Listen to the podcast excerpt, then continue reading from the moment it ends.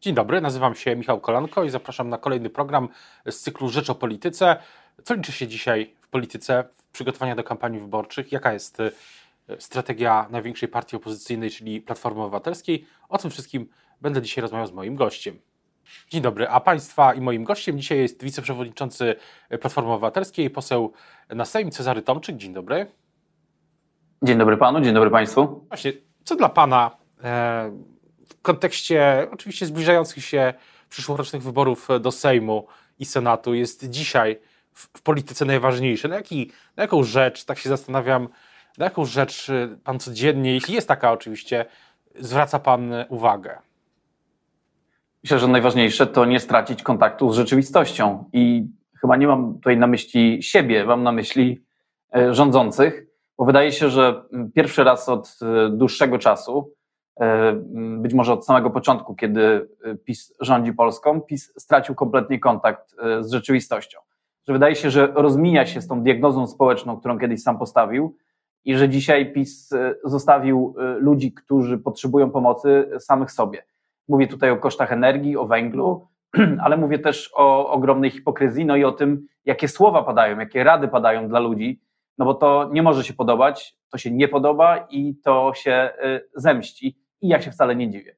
Ale jak, w jaki sposób się zemści? Przy urnie wyborczej, czy, czy już wcześniej? Bo ja wiem, że przewidywanie przyszłości, zwłaszcza dzisiaj, w dzisiejszych czasach, e, jest i w polityce, i w gospodarce, i w biznesie wszędzie jest trudne, ale, ale ma Pan poczucie, że y, na przykład nastąpi jakiś przełom sondażowy jeszcze na długo przed wyborami?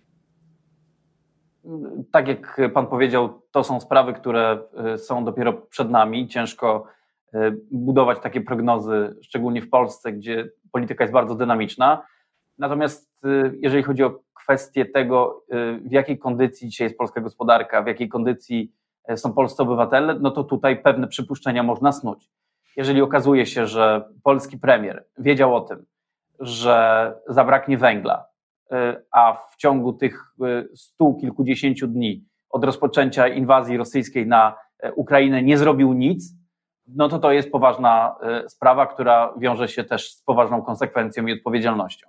Jeżeli najważniejsi polscy politycy po stronie rządzących dają Polakom rady typu, że Polacy muszą zacisnąć zęby, mm, albo mijają się z rzeczywistością, właśnie mówiąc, jak na przykład rzecznik Fogiel, że węgiel będzie, a potem się okazuje, że go nie ma, no to znaczy, że będą y, konsekwencje tych słów i tych działań.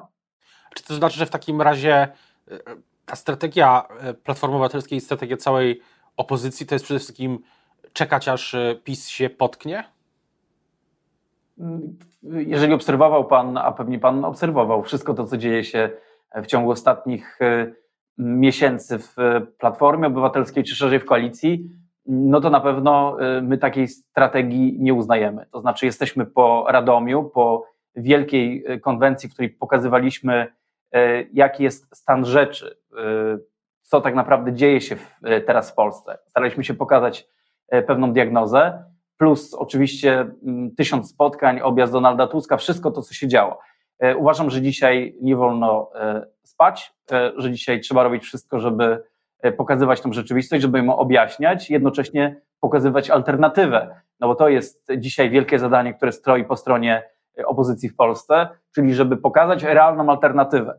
E, realną alternatywę, która mm, na samym końcu sprowadza się do tego, że wtedy, kiedy będzie rządziła w przyszłości e, dzisiejsza opozycja, to skończą się te problemy, które wiążą się dzisiaj z kryzysem gospodarczym, z kryzysem e, drożyźnianym, z kryzysem energetycznym, że to są sprawy, które można zamknąć w ciągu tygodni i miesięcy, wtedy, kiedy przyjdzie odpowiedzialna ekipa, odpowiedzialny rząd. No właśnie, to jest pytanie e, o. Czy, czy uważa pan, że, no, o, że wyborcy uwierzą, będą przekonani o tym, że to się tak szybko skończy, te wszystkie kłopoty, tak jak Donald Tusk, przewodniczący Tusk mówił w trakcie konwencji w Radomiu, co zresztą słyszałem na własne uszy, byłem tam, relacjonowałem konwencję, że e, jak skończy się PiS, to skończy się drożyzna. To jest, e, brzmi to dosyć lapidarnie, sam pan przyzna.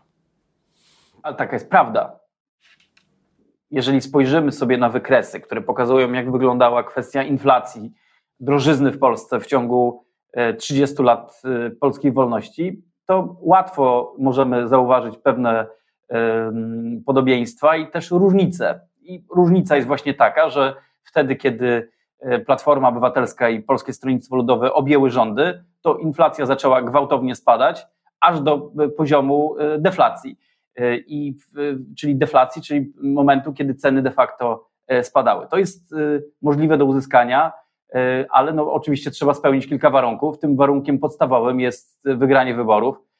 Drugi warunek to jest kwestia prezesa Narodowego Banku Polskiego i jego bytności w tym, e, e, na tym stanowisku. I po trzecie, to jest oczywiście też zamknięcie wszelkich konfliktów z Unią Europejską, po to, żeby jak najszybciej pieniądze z KPO znalazły się w naszym kraju, po to, żeby złoty się umocnił, po to, żeby można było normalnie funkcjonować. To jest początek pewnego procesu, który będzie oczywiście chwilę trwać, ale trzeba go rozpocząć jak najszybciej. Ale wracając do samej kwestii, tak nazwijmy, mechanicznej. Mówi Pan o konwencji w Radomiu. Rzeczywiście yy, bardzo wiele osób tam przyjechało, duży rozmach. Ja miałem wcześniej, wiele lat temu, 10 lat temu, byłem też, relacjonowałem podobną konwencję Ergo Arena w, w, w, w, w Trójmieście z też przewodniczącym y, Tuskiem. E, też w trakcie mm, kampanii wyborczej. No i pytanie tylko, jakie są, myślę, że nasi słuchacze, nasi widzowie mogą się zastanawiać, jakie są następne kroki? E, co przez, co przez wakacje, poza tymi e, licznymi spotkaniami w, w terenie? Co, co się jeszcze wydarzy? Jakie są, jakie państwa, mają, państwa mają plany? Do, do września powiedzmy z planami, szczególnie takimi, które wiążą się z polityką, ciężko się dzielić, szczególnie w mediach. Ale no może na pewno rąbek, rąbek tajemnicy będzie uchylić. Przed nami będzie dużo, y, dużo wydarzeń. Na pewno y, będziemy kontynuować ten objazd y, po Polsce. On jest bardzo intensywny i bardzo potrzebny. To mm, właściwie mm, widać jak na dłoni, że partia rządząca dostosowała się do opozycji, jeżdżąc również po Polsce, tylko kończy się to tak, jak się kończy w Turowie. My rozpoczęliśmy ten objazd y, wiele miesięcy temu, za nami ponad 100 odwiedzonych miast. Mówię o samym Donaldzie Tusku i setki miast, jeżeli chodzi o, o posłów i liderów Platformy i Koalicji. I jakby my się w tym y, nie zatrzymamy, aż do jesieni, kiedy nadejdą kolejne wielkie wydarzenia, ale o tym już y, opowiem później, bo, bo nie czas dzisiaj na to. A ile, ile mniej więcej tych spotkań, mówi Pan o 100 spotkaniach, 100 miejscach odwiedzonych przez Donalda Tuska, rzeczywiście też pisałem to w Rzeczpospolitej, że od stycznia widać e, e, taki, e, widać ten, ten objazd. Na wiele miesięcy, zanim w teren ruszył prezes Kaczyński i premier Morawiecki, liderzy Prawa i Sprawiedliwości, więc tutaj punkty dla Platformy, że była wcześniej pod względem przywódców w, w terenie, ale ile mniej więcej tych miast ma być, miasteczek ma być do końca y, tego roku? Ma Pan jakąś liczbę w głowie? Docelowo w ogóle jakby chcemy odwiedzić po prostu maksymalną liczbę miast i miasteczek. Powiedziałbym, że chcemy odwiedzić wszystkie miasta powiatowe, ale to pewien truizm, bo jakby my czasami jesteśmy w jednym powiecie y, kilku, kilka y, razy w ciągu jednego objazdu, ze względu na to, że dzieje się tam coś wyjątkowego. W związku z tym raczej nie chcemy sobie stawiać jakby tego typu poprzeczki. Znaczy chcemy zrobić maksymalnie dużo e, w tym czasie do wyborów i chcemy, żeby zaangażowani byli wszyscy e, liderzy e, Platformy Obywatelskiej. To jest też kluczowe, że każdy z nas odbywa mm, te spotkania, każdy z nas spotyka się w swoich okręgach albo szerzej w całej Polsce i do tego jakby dochodzi ten objazd, który dotyczy przewodniczącego partii, który też jest no, bardzo intensywny. I y, mam nadzieję, i tu zwracam się do wszystkich, którzy nas oglądają, że na tym szlaku y, się po prostu spotkamy jak najszybciej. Na ile, na ile ważne w tym wszystkim, zwłaszcza w tym okresie wakacyjnym, y, w tej kampanii, prekampanii wyborczej, która rzeczywiście, tak jak dzisiaj ja piszę w Rzeczpospolitej, stoi pod znakiem spraw gospodarczych, spraw ekonomicznych, spraw społecznych. Na ile ważne w tym wszystkim jest ta, była ta zapowiedź pilotażu cztero, czterodniowego tygodnia pracy, bo niektórzy y, twierdzą, że to, ta zapowiedź była pewnego rodzaju e, przypadkiem, a nie czymś y, mocno zaplanowanym. No, akurat jest tak, że my mm, prowadzimy różnego rodzaju nazwijmy to badania, które mm, jakby sprowadzają się do tego, że też patrzymy, jak wygląda polityka w różnych krajach, jakie są trendy światowe, jeżeli chodzi o taką po prostu jakość życia, no bo wtedy, kiedy mówimy o czterodniowym tygodniu pracy, czy o siedmiogodzinnym dniu pracy, to mówimy tak naprawdę o jakości życia. Mm, wszystkie kraje e, Zachodu, wszystkie mm, kraje zachodniej Europy dążą do tego, żeby jakość życia w ich krajach była jak najlepsza. To jest też pewnego rodzaju e, sprawdzian dla klasy politycznej w Polsce, bo kończy się, e, a na Zachodzie już się skończył, pewien taki etap wyścigu szczurów, tego, że w pracy trzeba było być po 16 godzin. Nie mówię tu o politykach, bo akurat my wszyscy pracujemy właściwie non-stop Dziennikarze też. Ale to jest inna branża. Non-stop, to, to, jest jasne. No dokładnie, ale e, wtedy, kiedy mówimy o czterodniowym tygodniu pracy, mówimy o pewnym pilotażu, który dzieje się na naszych oczach e, w Wielkiej Brytanii. E, bardzo uważnie się temu przyglądamy. To jest bardzo ciekawe, jakby będą ciekawe też wnioski, gdzie zostały wybrane pewne branże, pewne firmy, w których przeprowadzany jest pilotaż. I uważamy, że jakby podobne pilotaże trzeba przeprowadzić w Polsce po to, żeby świadomie wybrać bo jeżeli taki wybór zostanie dokonany e, w jedną czy w drugą stronę, to będzie to wybór na dekady, który będzie e, jakby pokazywał, w którym kierunku Polska dąży.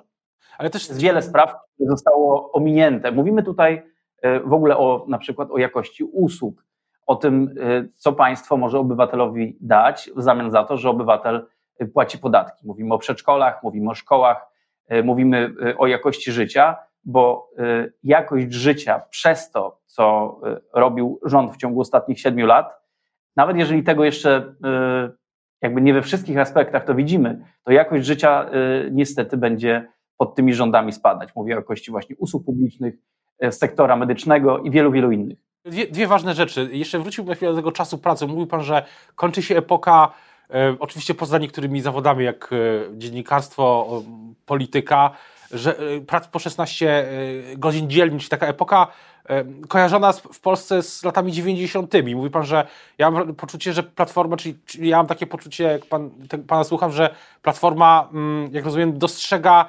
zmianę czasu, zmianę, zmianę podejścia do pracy i to jest też ten pilotaż, mm, o którym pan, o którym mówił przewodniczący Tusk, to jest jak rozumiem sygnał tej zmiany, państwa podejścia w ogóle do pracy.